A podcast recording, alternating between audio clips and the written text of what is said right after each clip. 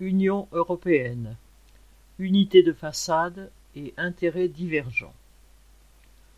Au cours du Conseil européen qui s'est tenu à Bruxelles les 24 et 25 mars, les représentants des 27 États membres de l'Union européenne, UE, devaient tenter de définir des positions communes face aux conséquences de la guerre en Ukraine.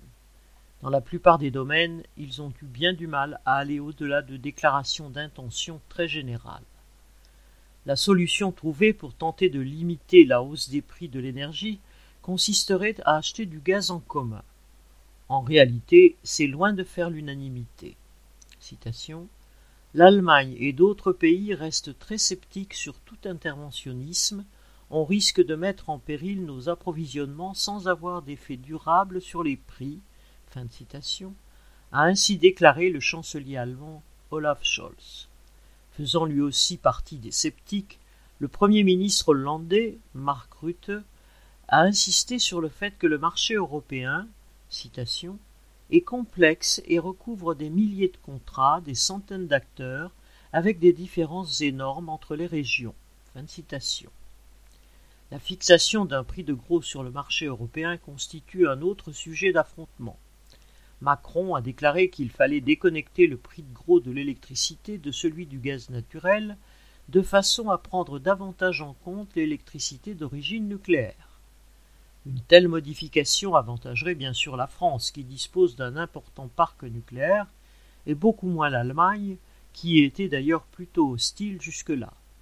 Et rien ne dit, malgré la hausse des cours du gaz, que cela ait changé.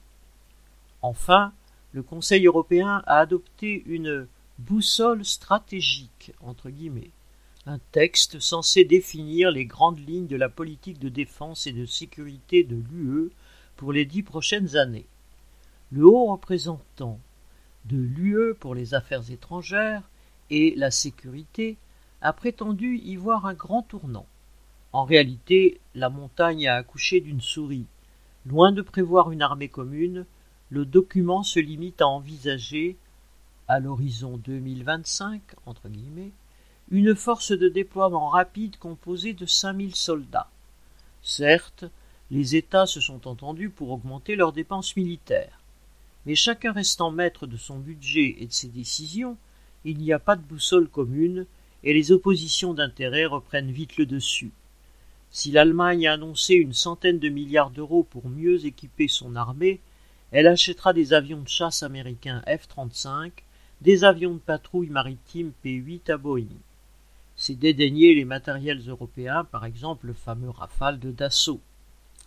Loin de faire naître une identité commune, chaque crise donne lieu à une foire d'empoigne plus ou moins exacerbée. Sur la question énergétique ou sur celle de la défense, les États membres de l'Union européenne doivent constamment trouver des compromis satisfaisant leurs intérêts nationaux c'est-à-dire ceux de leurs capitalistes les plus puissants. Pour ceux-ci, l'Union européenne est une arène où ils ne cessent jamais de s'affronter. Les conséquences de la guerre en Ukraine pourraient rendre ces intérêts de plus en plus divergents. Marc Rémy